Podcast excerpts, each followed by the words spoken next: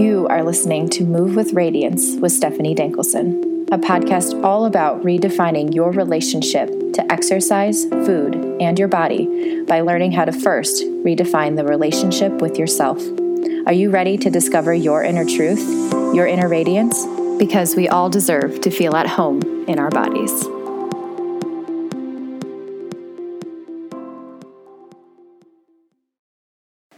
Hi, everyone. Welcome to this week's episode of Move with Radiance. I'm your host, Stephanie, and I always want to say happy Thursday, but I know not everyone listens to this on the Thursday it comes out. So happy whatever day it is for you. I am so excited to release this episode. I was re listening to it again, and there's just so many good things that we touch on, and I'm, uh, it's so good.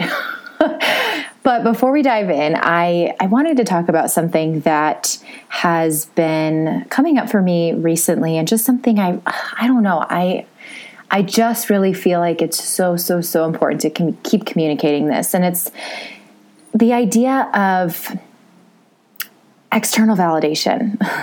And how I mean for so many years of my life I searched externally for so many things validation, my worth, connection, love, all of these things. And at the end of the day, you know, it's so much freaking work to rely on everyone else or social media or whatever in your life to give you those things.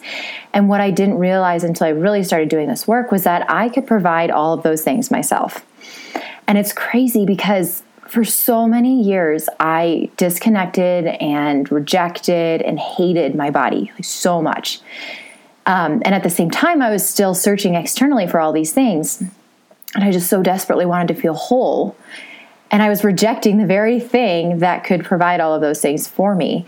And so it wasn't until I dropped into my body, learned how to reconnect with my body, learned how to come home to my body and finally feel safe in her was that was when I you know discovered that i can fulfill my need for love and connection and significance and all these things that i was using the external world to do for so many years or i was relying on the external world to provide me those things for so many years and so i don't know it's just kind of crazy that we hate the very thing that can provide the things we're searching for and so i wanted to just start with that because eh, if you're feeling discouraged or you're feeling hatred or feeling shame or whatever it is towards your body, just know first of all, it's okay. It's okay. We've all been there. It's the world teaches us to do that. But see what it would feel like to just be compassionate and be curious instead. You know, there's a part of you that's hurting. And so it just feels so much better to send that part of you love rather than to reject or numb or disconnect from that part of you. And when we acknowledge the part of us that's hurting and we send that part of us love, we're actually creating more connection within us rather than that, the disconnection if we were to reject that part. So I wanted to start with that and just remind you to keep going, keep digging, keep getting curious. You're exactly where you're supposed to be. And yeah, with that, um, some of you have actually been reaching out and asking how you can support me in my work. And um, I wanted to just share here that one of the best ways you can do that is by either leaving a rating or a review on the Move with Radiance podcast. That helps iTunes just know that people are listening and that this is something that you know, um, is, yeah, I guess worth listening to.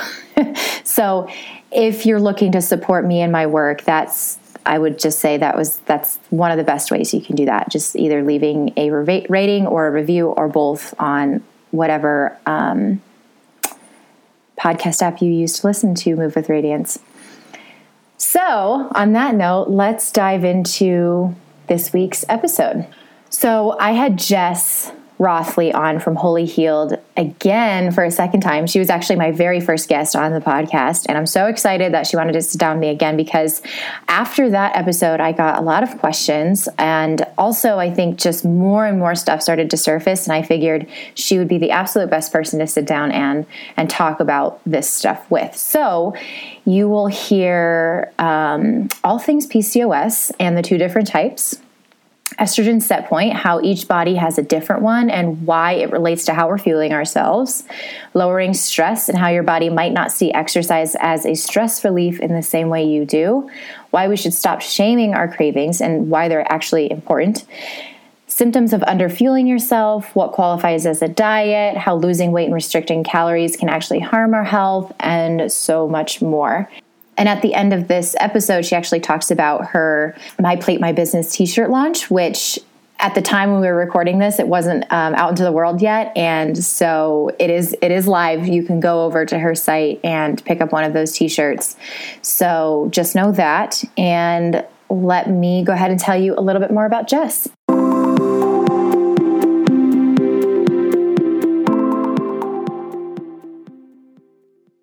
Jess is a certified eating psychology coach who specializes in functional endocrinology. She is passionate about empowering women in their health journeys in a way that is size inclusive and diet culture exclusive. You can catch her discussing the taboo topics of women's health, body image, and society in her signature series, hashtag WHT well, WH Taboo Tuesday on Instagram are posting pictures of her dog, Kevin. I so hope you enjoy this conversation, and here is Jess. Jess, thanks for joining again. You're a two time guest on the podcast. No, I'm honored. Wasn't I your first guest? You were my like yes, very first guest. I'm very honored. Yes, thank you for having me back. Well, I'm so excited. I feel if if you all follow me regularly on the gram, I think I refer people to you the most just because of your wealth of knowledge and just your important work. So I was like, I need to have you on again because since our first episode, I feel like so many more questions have come about and I'm excited to dig into our topic today. Yes, yes, let's do it. Yeah, I'm ready. awesome. Um, do you want? I know we've you've talked a little bit about yourself on the first episode, but you just want to give us a tiny bit of refresher on who you are? Yeah, yeah, sure. So my name is Jess or Jessica, uh, now Rothley, because I just recently got married, so my yes. last name's different now. There's a way to slip that in. I did just get married. It's still really exciting. Um, I run Wholly Healed, um, and it's basically the anti-diet hormone like knowledge base for all young women, and that's kind of the way that it came about was I had an eating disorder. I had a lot of hormone imbalances due to my eating disorder, and I didn't really have the care that was integrated necessary to that dealt with, you know, eating psychology, my relationship with food, and my hormones that were going all awry because of it, and all the health stuff I needed. So I got, I was like, you know what? We need a place and uh, help for women who are trying to navigate how to be healthy without all of the crap that diet culture is, you know, involved with all the weight loss tactics and all these fad diets and all this stuff. We need like science based health information that's also completely nuanced in body love, in self acceptance, in self worth. So that was where Wholly Healed came about. And it's what I do. I work with clients. I'm an eating psychology coach um, it's awesome. I love it. And I do everything from talking about periods to talking about health at every size to talking about self worth, relationships. It's kind of like it's become very all encompassing because the idea behind Wholly Healed is that whole humans need holistic care. And so that's what we do. Yeah. Love it. um, well, today I wanted to break down something that I've been getting some questions on, something that I'm genuinely curious about as well, and something that I've just been hearing a lot more today. I think, mm-hmm. interestingly enough, in the fitness world, and wanted to talk about that a little bit more and maybe break some myths that are commonly associated with it. So, PCOS mm-hmm. is something I've been seeing a lot. Um, something a lot of fitness professionals I've been seeing have been saying, I have PCOS, therefore I need to be very strict with my food. I need to be strict with my, I need to lose weight.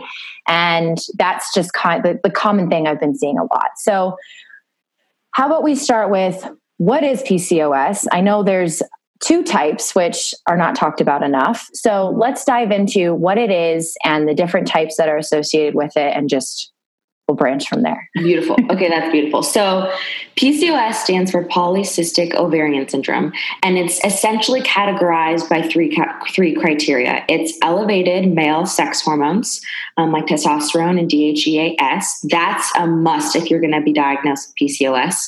And then the second one is missing or regular periods, and then the third one is actual cysts on your ovaries. Now, you can have one of the last two and still technically be diagnosed with PCOS. It's kind of a two out of three thing. So I could not have cysts on my ovaries and still have PCOS if my male sex hormones were elevated and I had a missing period or an irregular period.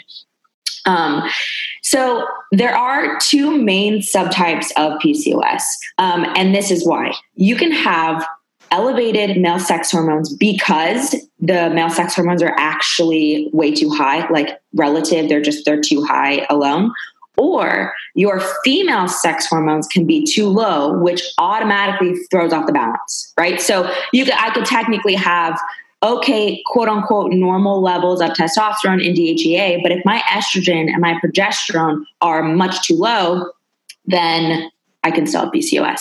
Um, and this is really, really, really important to understand because so often in the world, when we throw out PCOS, everyone associates it with one thing: insulin resistance, right? Because insulin acts like a, a like a male sex hormone in the body.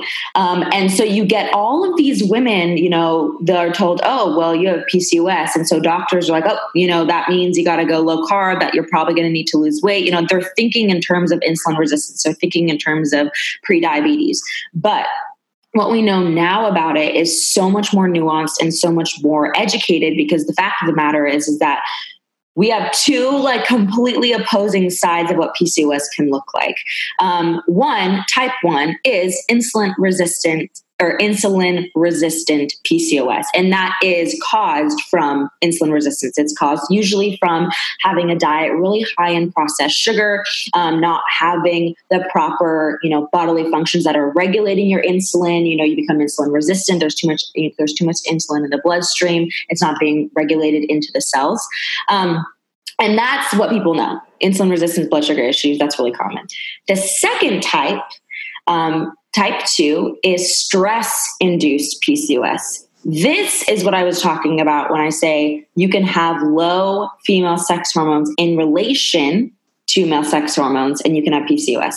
This does not have to do with having a diet of, you know, or excess weight or having a diet of processed sugar. It actually is very, very common in women who have been restricting their food, have been, you know, on the diet train, eating disorders, hypothalamic amenorrhea, you know, they're missing their period, and this is where the problem comes in when you go to the doctor and you have cysts on your ovaries or elevated male sex hormones, and they're like, oh, you have PCOS, you better lose weight and you better start going low carb. And we have a woman who's underweight, she's under eating, she's over exercising, you know, she's training herself into the ground. And she's like, oh, okay. And then she starts to perpetuate an even worse cycle, right? And that's kind of the big issue. So I'll just go through each type individually and talk about why the healing solutions are going to be very different for each one. Perfect. So, type one is the classic one we know. Like I said, it's insulin resistance. And the best thing that you're going to want to do. as far as nutrition, first and foremost, is going to be focusing on nutrient dense whole foods. I am not of the belief that if you have insulin resistance, you need to go low carb. I know that that's very mainstream. However, if you have insulin resistance, if you have a problem regulating your blood sugar, carbs are not per se the reason. Like all carbs are not the reason why that happened. There's a lot of inflammation and dysbiosis in the body that has to happen for your body to not be able to regulate any and all carbs. Does that make sense? Mm-hmm. So, like your gut health, um, your stress levels, all of those, and your sleep, all of those influence your body's ability to regulate your blood sugar. There's actually a study that compared um, one control group who got like a normal night's sleep, like seven, eight hours, to another control group that was quote unquote sleep deprived. So they got six or five or six hours. They had a blood sugar, like they, their ability to regulate their blood sugar, the latter group, the control group, was that of a diabetic patient. And that was just because they didn't have sleep. Like they, none of them had diabetes, none of them had blood sugar issues previously, but even just not getting enough sleep can really impact your ability to regulate your blood sugar. So the point of that is a lot of people associate, oh, well, I have an issue with blood sugar, I have an, I have an issue with insulin resistance I better go keto. You know, like I better go low carb. And I, and it's just it's a super not not nuanced enough way of looking at it. So the best things you're going to want to do nutrition wise are focus on whole foods that are very very nutrient dense. Um, that looks like whole carbohydrates like sweet potatoes and um, gluten free grains if you want to do grains, um, fruit, and if you want and you're you know you want to kind of go on the low sugar fruit side, that's okay too. You know, stick with berries. It's really up to you and whatever feels good. And making sure that nutrient density is your priority. We're not looking at trying to cut calories. We're not looking at trying to chintz on the amount of food because the nutrients are going to be what's really like boosting your body's ability to start working optimally. We're looking at a lot of sleep because sleep is super, super important. We're looking at gut healing because what's happening in your gut can actually influence every single hormone in the body. And a lot of people don't talk about this enough or know this enough, but your gut health is critical to every single hormone. And yes, insulin is a hormone and it does not escape that. Um, and then thirdly, most importantly, most, most, most, most importantly, getting stress under control. Mm. When we're stressed and we have high levels of chronic stress, we are ca- causing and inducing massive blood sugar swings. That's just the way it goes because we are upregulating cortisol and it messes with our liver's ability to regulate our blood sugar. and that's really important. So a perfect example of someone who you know has type 1 insulin resistance they can you know be having a diet of really highly processed food. They can have a diet um, that's they're taking in maybe a little bit too much refined sugar. However they also probably could be working at a desk job where they're not moving their body enough. They could be really really stressed out all the time living on caffeine to get them through the day, you know, just wrecking their adrenals and then not sleeping at night. So all of that together can really put forth a perfect case of major insulin resistance leading to PCOS.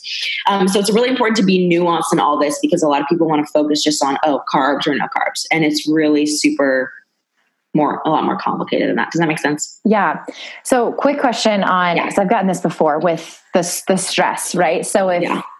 if someone like would you recommend that they I guess is like maybe a case by case basis, but like would they want to move their body in i guess more like yoga and walking or would they want to be doing like HIIT workouts or like if their stress is really high i know that the body doesn't recognize the difference between like stress working out versus stress in your mm-hmm. everyday life yeah. so yeah, did, like, is, yeah. break that down a little bit more? yeah, no, no. This is actually such a great question because, again, you're right. It is super nuanced. Um, exercise, though, is one is a really important kind of part of the treatment plan for type 1 PCOS because exercise can help insulin resistance so much. However, it all depends on the stress levels of the entire body normally. So I would recommend for both types of PCOS, walking and yoga is going to be amazing for everyone. Mm-hmm. It's it down regulates your nervous system so that it kind of shifts into that parasympathetic state. It's a lot calmer and it's amazing for the mind, the body. Like it's just great all around. Walking, it moves your body in a very low impact kind of way. That's awesome.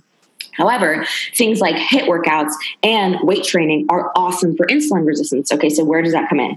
I would say that if we have a client who has a very stressful job and her stress levels are through the roof, I'm not going to love for her to go on and do sprints at lunchtime. Like that's probably not going to be what I want. However, I would recommend for her to do weight training that is more low impact. So not high intensity, not CrossFit, but go and lift heavy things in a slow, controlled way with a good amount of rest and enough, you know, time between sets. That's what I would say. You're still getting that resistance training because resistance training is awesome. But within resistance training, you can make it more intense, less intense. You know what I'm saying? But just yeah. based on rest periods, based on, you know, is it circuit training? Are you are you trying to hit um, a ma- are you maxing out? Are you using 80%? Like there's all of these kind of variables within resistance training that make it so that you can customize it to your stress levels. Yeah. And even now, you know, I don't have PCOS, but if I'm really stressed out and I still want to move my body and I'm really craving lifting weights, I won't go and try to hit my max and I won't go and really try to max out. I won't go, you know, I'll just go and try to move my body, lift something that's relatively heavy, rest a lot, and then leave right? Yeah. And so yeah. you're still providing your body with that stimulus that's going to be awesome for insulin resistance, but it's not going to be maxing out your cortisol, which is really, really important.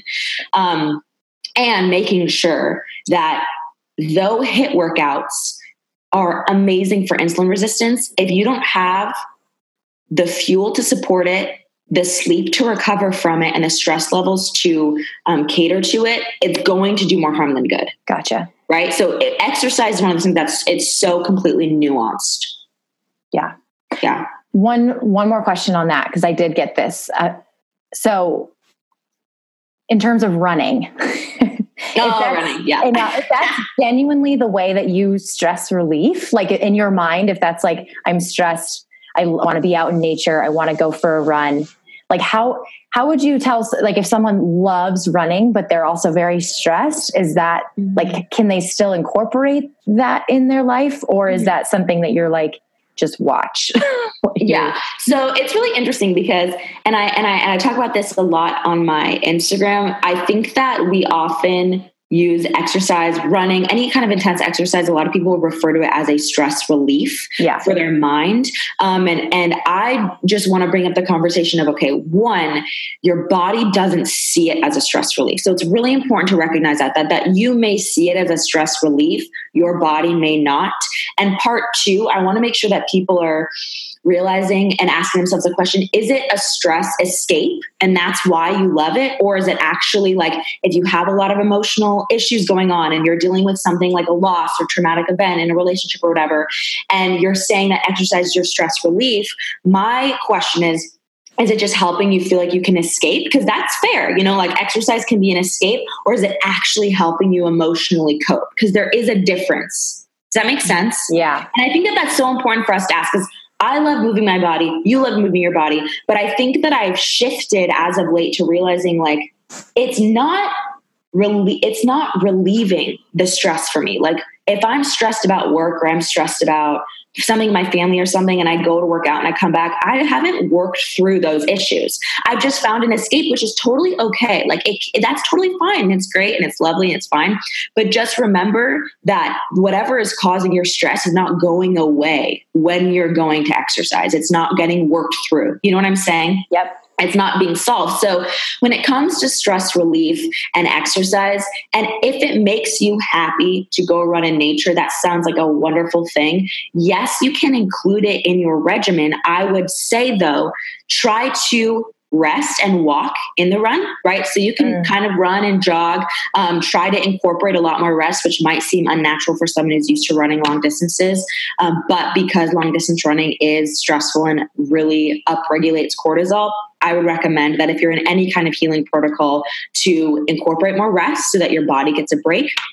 And if it's really about like going out and being in nature, like you will get that either way. Um, it's just about kind of caring for your body and realizing that even though your mind might think of it this way, your body is still stressed. And so it's important to care for both your mind and your body and try to find the middle ground and not going on a run every single day. Those types of things, right? So yes. kind of find the compromise where, yes, it is happy. Like go twice a week and run and, and, and try to walk in between the run and just make sure that you're recognizing that your what your body is reading it as, not just what you think of it as. Does that make sense? Yes, that's perfect. Okay, awesome. Okay.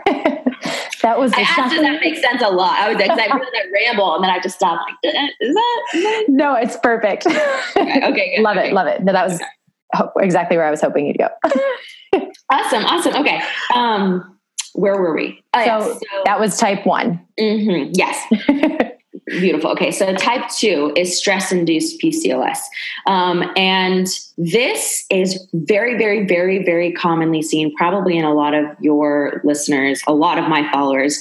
The restrictive tendencies, the tendency to undereat and over sex over exercise, not that over exercise. oh Lord it's early, okay? Um, over exercise and a tendency to really be on that disordered eating train, right? So we see a lot of women who maybe restrict and binge, just restrict um, hypothalamic amenorrhea. A lot of them have a missing period.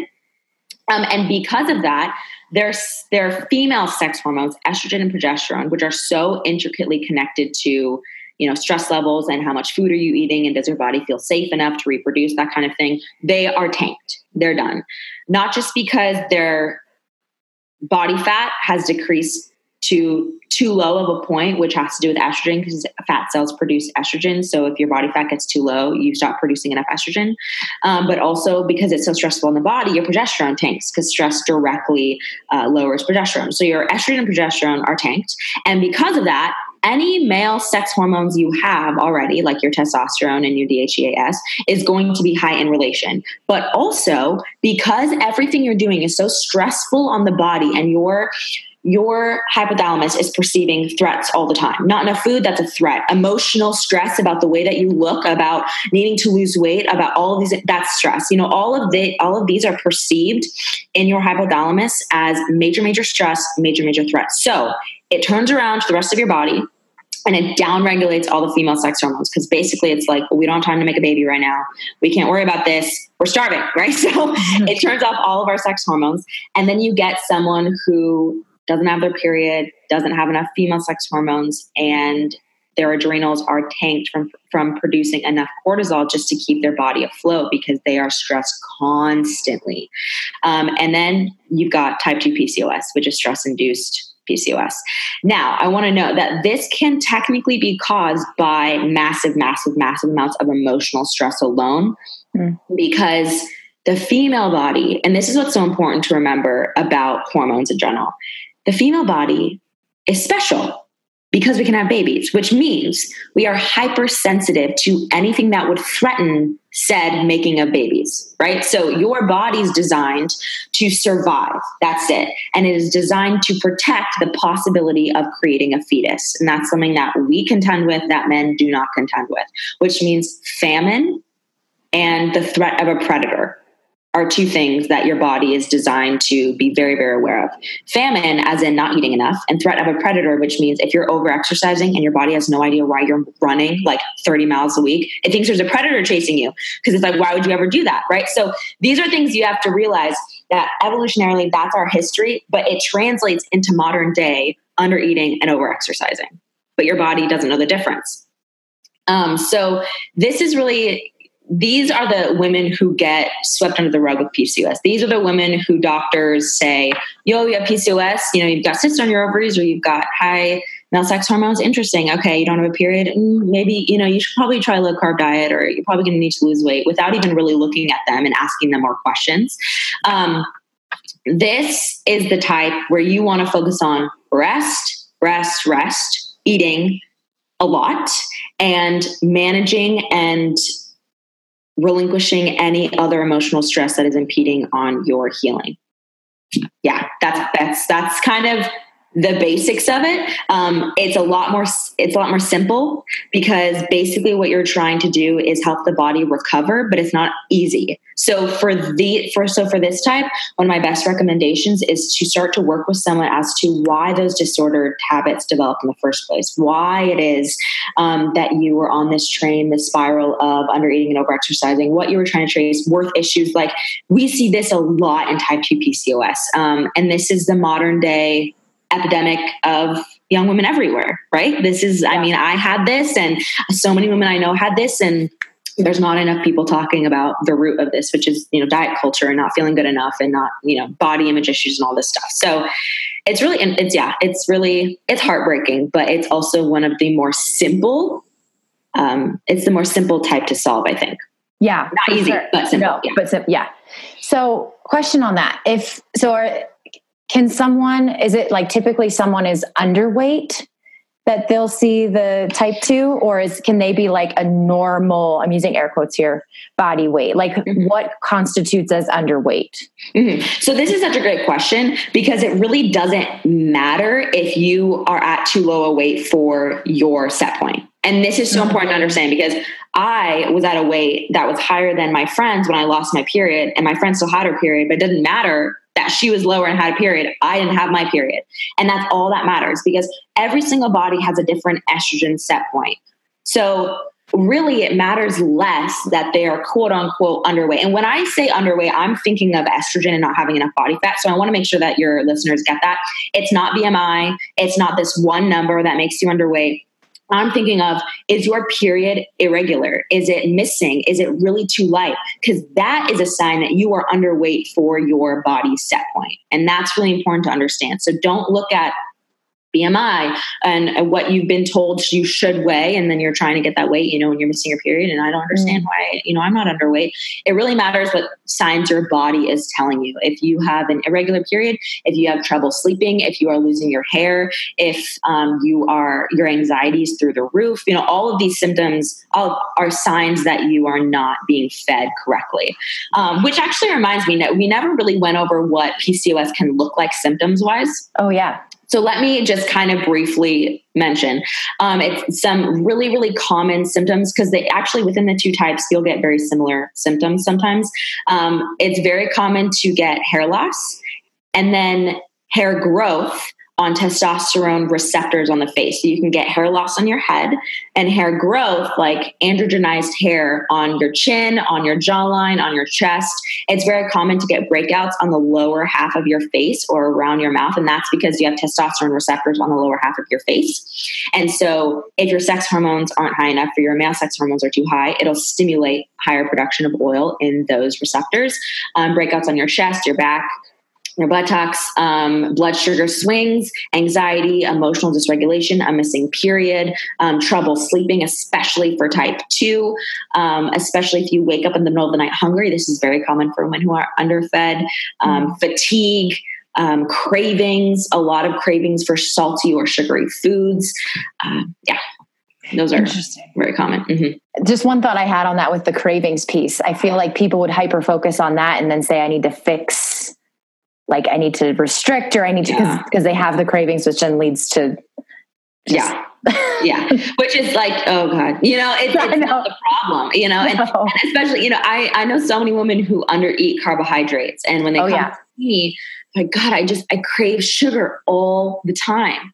And I'm looking at their intake and I'm like, girl, you don't eat carbs. No wonder you're yeah. craving sugar all the time. And then they start to eat carbs at every meal, get some sweet potatoes in there, get some fruit, and they're like totally okay. And I want to reckon that's not everyone, but it's important to realize that cravings are not the devil. They're just your body's way of communicating because your your body can't speak to you. It tells you in symptoms what's going on. You know, um, for type one, a very common symptom is to have horrible, really painful periods, mm-hmm. and a lot of them think, oh, it's genetics. A lot of them think, oh God, it's just you know being a woman, and that's just not true. You know, you shouldn't have terrible PMS. You shouldn't have terribly heavy, really horrendous periods.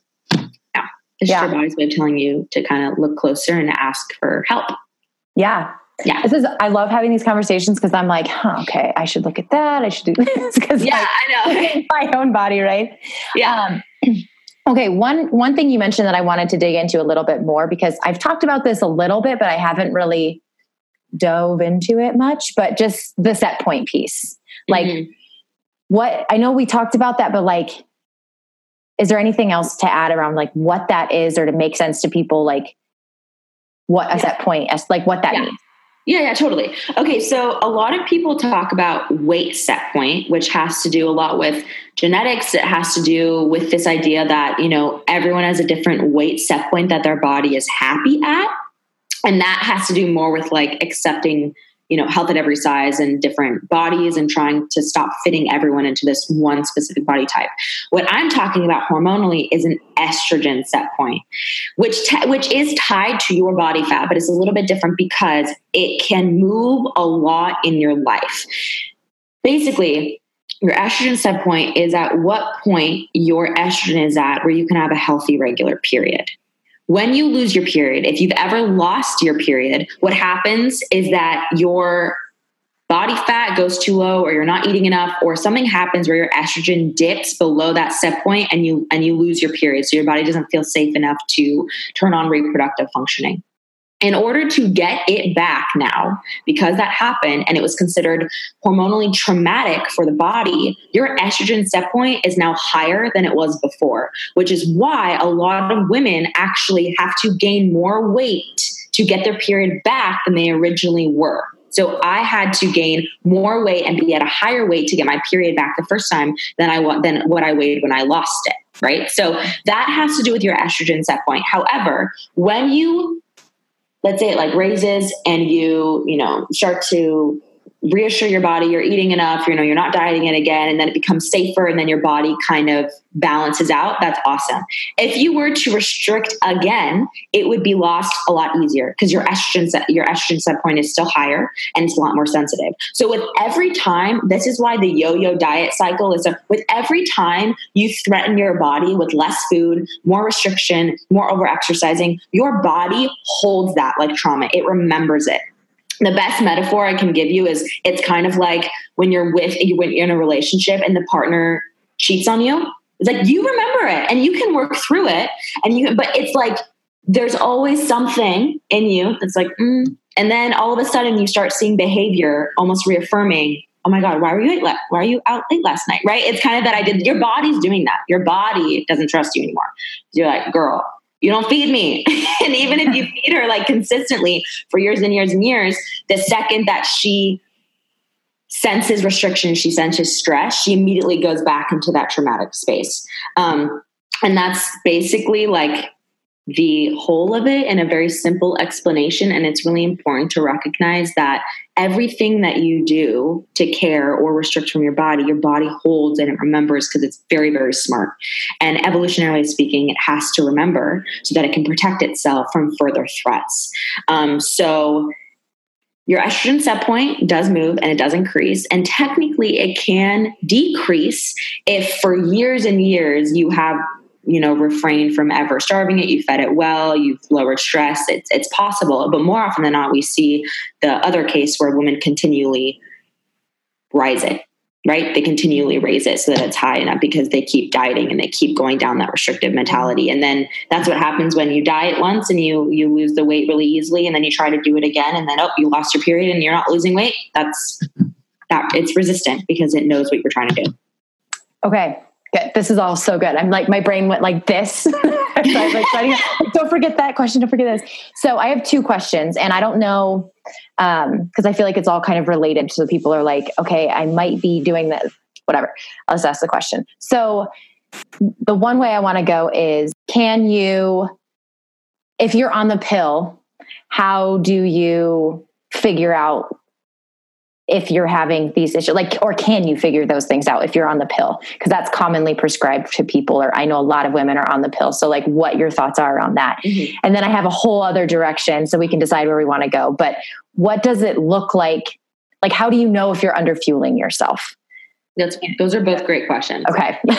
Okay that's yeah that's a great question. So number one when it comes to the pill you cannot know your baseline hormone levels if you are on the birth control pill, just because your body is now dependent on synthetic hormones. If you were to take a lab test to try to figure out your baseline or what's going on really, what you're producing, you wouldn't be able to tell. Um, you wouldn't even be able to tell even a couple months after getting off the pill because your body is still working on detoxing all the synthetic um, estrogen.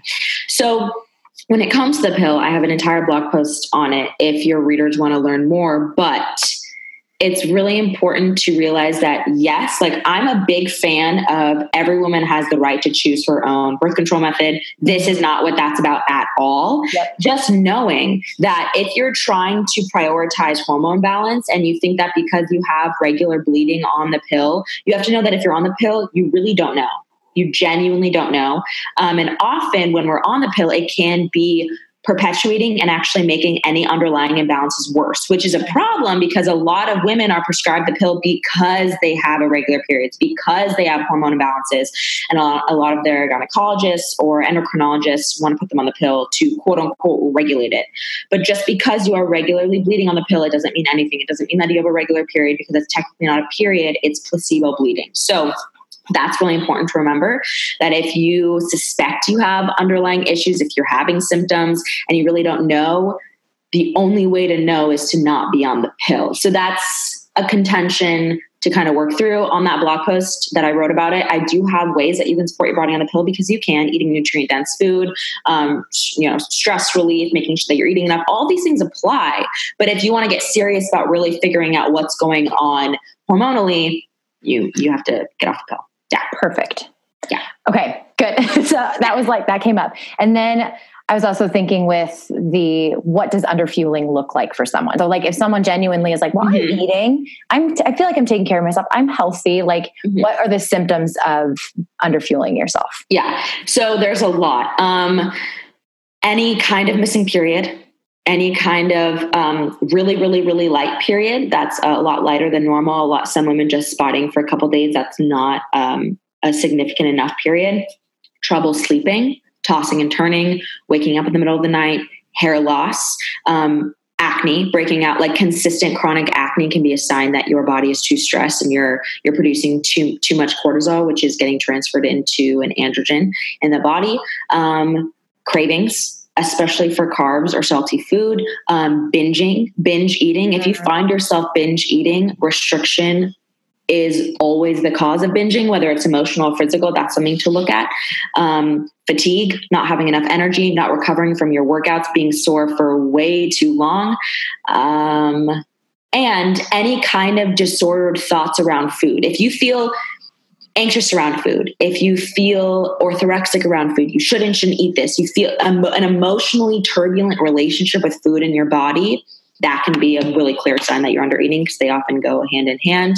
Um, I'm trying to like think of the gamut. There's so many. Yeah. Weight loss resistance. So mm-hmm. oftentimes, you know, feeling like your body is slowly putting on weight and you're not really changing how you exercise or how you eat, that's a sign that your body is just slowing down your metabolism in order to keep up with the limited amount of calories that you have. Does that make sense? Um, any kind of thyroid issues, constipation. Um, I mentioned hair loss, really, really dry skin, um, feeling really bad mood swings. That can be a sign as well. Um, yeah, there's so many back, lower back pain can be a sign that your adrenals are really, really exhausted from under eating. And that can actually affect our ability to utilize our glute muscles and work out. So there's so many things like it, because what, because here's the thing when you undereat, it's basically the ultimate stressor for the female body. And what does stress affect in the body? Everything. It literally affects everything. So you could go through digestion, you could go through periods, you could go through how it affects your workouts, how it affects your sleep, how it affects your mental stability, anxiety. You know, that's really common for being underfed because your your brain becomes inflamed from not enough fuel. Like there's just so many things that can happen. You don't have enough fuel, you don't have enough materials to make dopamine and serotonin. Like there's just so many. Um, but the most common ones I want to say, if you're like sitting here, are you losing your hair? Are you having really, really dry skin? What's your period like? And what are you, what's your sleep like? Because that's actually really, really huge. A lot of times our sleep will be disrupted. If you are relying on melatonin or supplements to get you to asleep and to stay asleep, you could be not eating enough for real. for real, for real. Um, that's very, very, very common. And a lot of women overlook it because everyone says they have sleep issues. Everyone's like, oh, sleep is so hard. You should be able to sleep well and deeply. And if you're not, I would really, really look at what you're eating and how much you're eating. What's a like if we're looking at a um, again this is so individualized but if you're looking at like just generally calories come up so much now mm. and I see it. So like yeah. what's kind of that benchmark with if you're eating this or less, you probably are underfueling yourself. Yeah, so I actually have a calorie minimum that I have. It's 2000 calories, which I'm sure a lot of your listeners are going to be like, "What?" so high. But it is the lowest as in baseline as in if you are active like i eat a lot more than that if you're active if you move your body if you're an athlete you're breastfeeding, pregnant, whatever, you are going to need a lot more than that, um, or more than that in general. Remember that when I say minimum, I don't mean just eat 2,000 calories and then be done. Mm-hmm. It's a minimum, um, but it is the minimum in order to not only support reproductive functioning, but also mental functioning, which is huge support things like anxiety and depressive symptoms and mood swings and all of those things. Um, you don't just need that bare minimum to function. Women's women need a minimum like adult women a minimum of 13 to 1400 calories just to support our like base level organs so if you are just eating that which is very common a lot of health magazines say that you should eat that and exercise which is wild you are literally just barely supporting the baseline organ functioning and if you're exercising, you're not even doing that because your body's using those calories to exercise. So 2000 is my recommended RDA, like eat at least this if you are a grown woman and you're trying to support your reproductive functioning. Because here's the thing a people when it comes to calories, our viewpoint has so often been what's the least amount I can eat to get away with? And my argument is health doesn't come from what can I get away with? Health really true health, vibrant reproductive fun- function, sex drive, regular periods, energy. It comes from abundance, an abundance of nutrients, an abundance of calories to call on when you need to do all these things, when you need to move your body, when you want to have sex, when you want to do all these fun things. It comes from abundance. And if you are coming out of a starvation mentality where I just want to have just barely enough to get by, health is not going to be the priority there. It just isn't. And so I think that we need to start remembering that because we've associated weight loss with health for so long that we are damaging our, our health and you know as a consequence of it um, so just remember that if health and vibrancy in life and abundance in life is your priority then you can't be functioning out of starvation and scarcity when it comes to calories so many good things in that yeah i feel like like you said health and weight loss has been they've been synonymous like that's if you have weight loss you have health and it's mm-hmm. it's so crazy having these conversations and the more we learn about all this kind of stuff it's like if all of these other things are not functioning or working properly right. and you're losing weight it's you're not at that optimal health that you need to be at in order yeah. to be living that abundant life totally, just totally. to be healthy you know totally totally crazy yeah yeah and i mean i get so many women in my office that are like I don't have a sex drive. I don't have a period. I'm losing my hair. I'm really struggling with this, this, and this. But, you know, I'm eating 1600 calories and I've lost weight. So, like, they think that they're completely healthy. And you just have to ask yourself what quality of life do you want to live? Because the people that are telling you that you need to be as small as possible are not concerned about your quality of life. And they're not even really concerned about like the vibrancy of your health.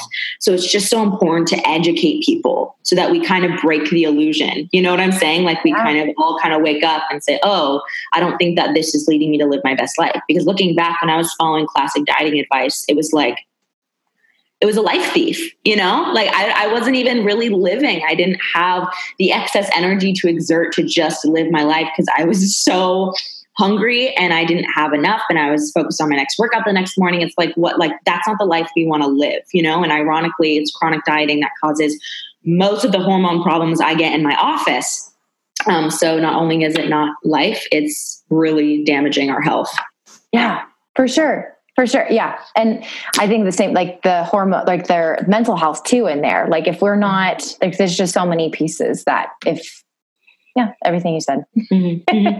so, another side note question, just to get your thoughts on this: What is a diet? Because I think now in the in this whole, we're kind of veering from where we started, but I think this is really important because so many people today are not using the word diet anymore. So I think when a lot of people think of diet, they think of like um, Weight Watchers or like um, I don't know those traditional diets. But mm-hmm. now we're seeing a lot of like lifestyle changes, nutritional plans, whole 30 or these kinds of things. Mm-hmm. So, what constitute as a diet in your mind? And what does true like food freedom look like in your mind if you want to use that word? Mm, that's such a good question. I actually I just researched this like a few days ago like what other people are defining as diets because I'm writing a I'm writing something right now and I was like what even like what like what are people defining as a diet these days? And I think one of my favorite definitions, I'm going to butcher this with the words, but it was basically any kind of restriction with the end goal of manipulating what someone's body looks like.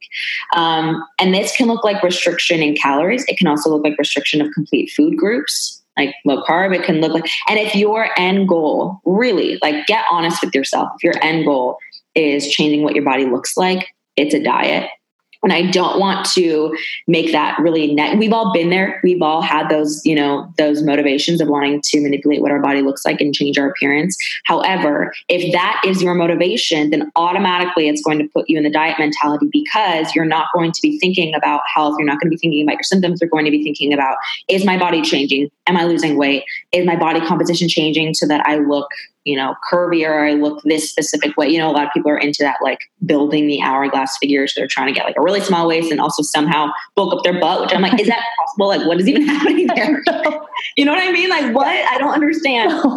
but that's that's kind of a diet to me is are, is there any restriction going on with the underlying motivation of changing what you look like if that's the case it is a diet and and this is really important to realize because you can eat any kind of way and have it be a diet right so like yeah. someone could eat like the way that i eat and have it be a diet just based on the mentality and the motivations as to why they're eating it, which is so important because a lot of people think that diets look a specific way on a plate, and that's just not true. Yeah. If your mentality is stressed out, if your mentality is in scarcity and losing weight and manipulating your body, you're actually inducing a lot of stressful thoughts even while eating and causing a lot of health issues and a lot of hormonal effects just based on what you're thinking while you're eating and that's super important to recognize. So to me that's a, that's a diet. It has less to do with what you're eating and more to do with why you're eating what you're eating.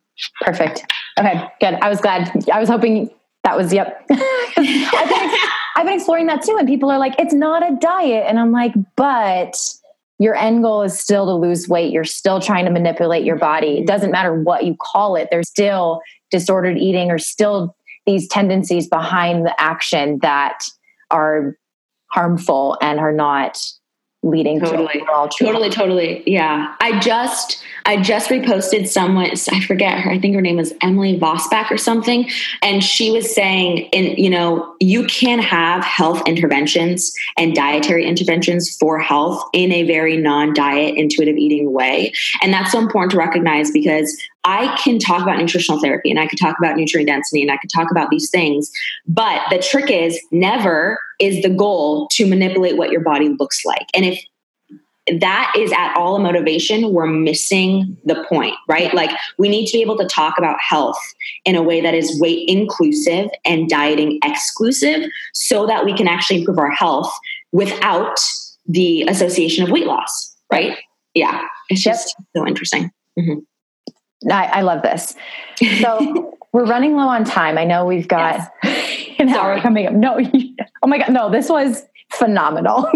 All of I am so like there were so many topics we dug into that I was like hoping we would touch on. So I'm really excited. And before we end our time, is there anything else that we didn't touch on that you wanted to uncover a little bit more? Is there anything else that you want to say? Um, kind of, or if there's something you want to wrap up with the whole PCOS discussion, I'll leave it to you. Yeah, I think I would just wrap up with, you know, we talk a lot about hormones and we talk a lot about like health interventions and all these things, but it's really, really important to realize that the root cause of so many of the decisions that we make that can get us into these situations are out of not feeling worthy, are out of not feeling good enough, are out of our desire to be accepted. And as women, we so associate our worth with what we look like, and it's literally killing us. Like it's literally ruining the health and the vibrancy of our life. And so it's so important to me that at the root cause of all the work that I do with clients, all the work that you do with whoever it is you're working with, you are addressing that component um, because that is what it's really all about. Yeah. Yep. Yeah. Mm-hmm. Love that. 100%. It's, I think when we have that disconnection or we don't understand like where all of our actions are being driven from, if it's coming from this place of unworthiness, if we truly at the core don't feel that we deserve whatever it is that we want or that we feel loved or that we have this place of true self acceptance, then everything else that we do in life is going to come from that belief. So totally. until we work on that, mm-hmm. until we fully accept who we are and where we're at, it's just it's going to be really hard to move forward in a way totally. that feels good. Mm-hmm. Yeah, I so agree. Yeah, I so agree. well, Jess, um, where can people find you if they want to connect? I know I've said I, if people follow me, they know your Instagram. yeah, so my Instagram um, at Wholly Healed, and then my website whollyhealed.com. And I don't know when this podcast is going to be launching, but next week I'm actually launching the T-shirt, like the big reveal of the T-shirts that I made. Yes, they're called My Plate My Business, and it's if you follow me on Instagram, you know what it is and if you don't you got to know what it is. Yes. It's a, it's a, yeah it's it's all about food policing so i don't know when this is coming out but if you follow me and you go on my instagram you're probably going to see a lot about food policing soon which is going to be really fun and exciting and i've got a fun reveal coming soon. Awesome. I'll make sure all of that is linked up so people can can find you and find all of that and i'm super excited about this entire conversation. Mm-hmm. I'm so glad you wanted to come on again and dig deeper into some of these topics. I mm-hmm. so appreciate you and your work, and I can't say that enough. And you. just thank you for being here. Thank you for having me. Thank you. Thank you. Yeah. Well, thanks everyone for being here, and we will all chat soon.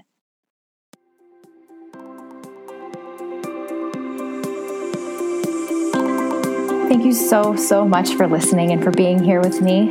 If you want more resources, pop on over to www.stephanie-dankelson.com. And until next time, stay radiant.